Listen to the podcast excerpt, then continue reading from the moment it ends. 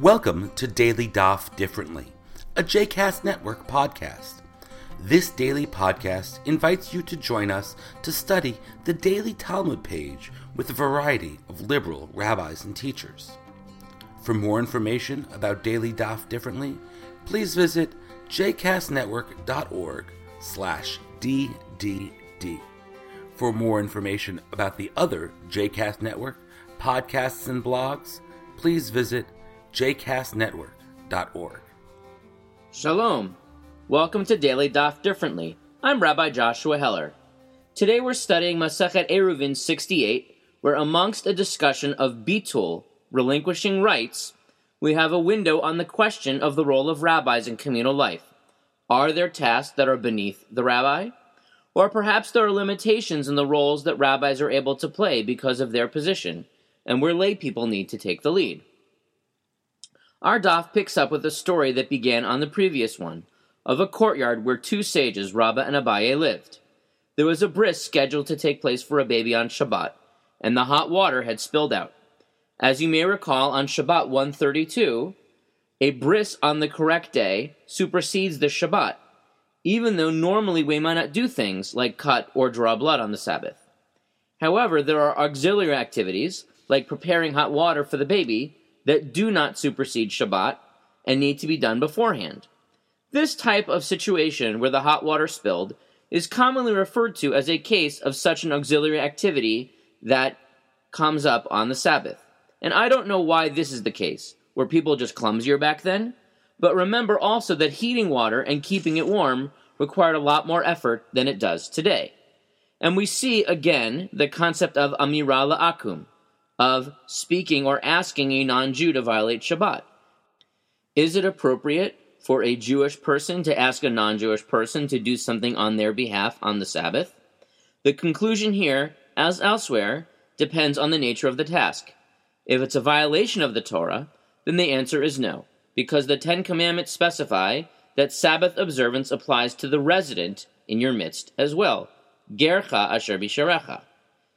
If the act in question violates only a rabbinic enactment, then you have a little bit more leeway. The question of whether the task at hand is necessary in order to preserve life, enjoy Shabbat, or perform a mitzvah will also come into play. There's a fascinating book by Jacob Katz called The Shabbos Goy, a study in halachic flexibility, that looks at these questions in more depth and portrays them in the context of the historical realities in which Jews lived.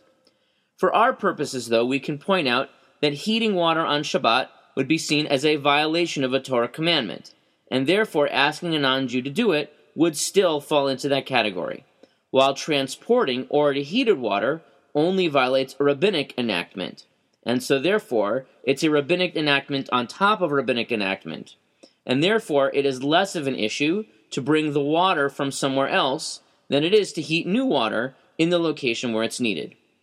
This debate, however, leads to a side question. If Abaye and Rabbah, two great sages, lived in this courtyard, why didn't they have an Eruv or a Shituf? And indeed, Rabbah bar Rav Chanan asked this very question of Abaye. And Abaye responds, Well, Rabbah is my teacher, and it's beneath his dignity to do so, to go and gather the food necessary to make a Shituf, and I'm too busy with my studies. Furthermore, he says, the others in the neighborhood don't care if there is one or not, and I don't have the time to gather the food from them or the money to provide enough for my own resources to make the Eruv happen. The idea is since the Shituf, the food that makes the Eruv valid, belongs to all the residents, any of them could come to demand it, and Abaye doesn't have the money to provide a sufficient quantity of food for that purpose, let alone if people start taking it. I find this question fascinating. What's the obligation of sages and rabbis today to support the rest of the community? Are there tasks, even of a religious nature, let alone in the larger world, that are beneath the dignity of the rabbi? Or is the rabbi's time more valuable than that of everyone else? Historically, the answer has clearly sometimes been yes.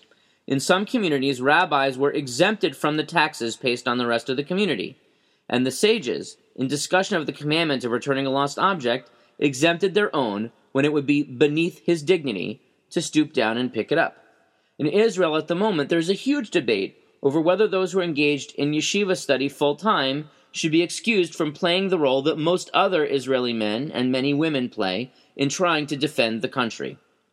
So, isn't that a bit self serving? On the other hand, we can recognize that with the development of the rabbinate as a profession or a career, that the sages, in choosing that profession, or that rabbis, often give up opportunities for self support that would be far more lucrative. Is it appropriate for the community to recognize that reality? I'll take myself as an example. I am very much a part of my congregational community, but I don't pay dues to it. I may make a contribution from time to time. Other organizations in my community may offer a subsidy or a reduced rate to community rabbis to enable their participation. Does that mean those rabbis are taking advantage? Or perhaps it's a quid pro quo for the non financial support that they might offer to those organizations through their participation. In fact, sometimes the converse is true. There may be a community gold where the rabbi, him or herself, might be the most supportive and the greatest advocate, but he or she, like Abaye, doesn't have access to the funds or other resources to make that goal happen in the absence of support of those around them. Sometimes rabbis may be stuck because there isn't someone else with the resources and the interest to move things forward. So, what role do rabbis play in the support of your community? Hands on, as donors, as fundraisers? Do they do more or less than Abaye and Rabbah? I hope you've enjoyed today's episode of Daily Daf Differently, and that you'll join us again tomorrow for a new page. The music at the open and close of this episode is Ufros from the Epichorus album One Bead, available on Bandcamp, iTunes, and Spotify.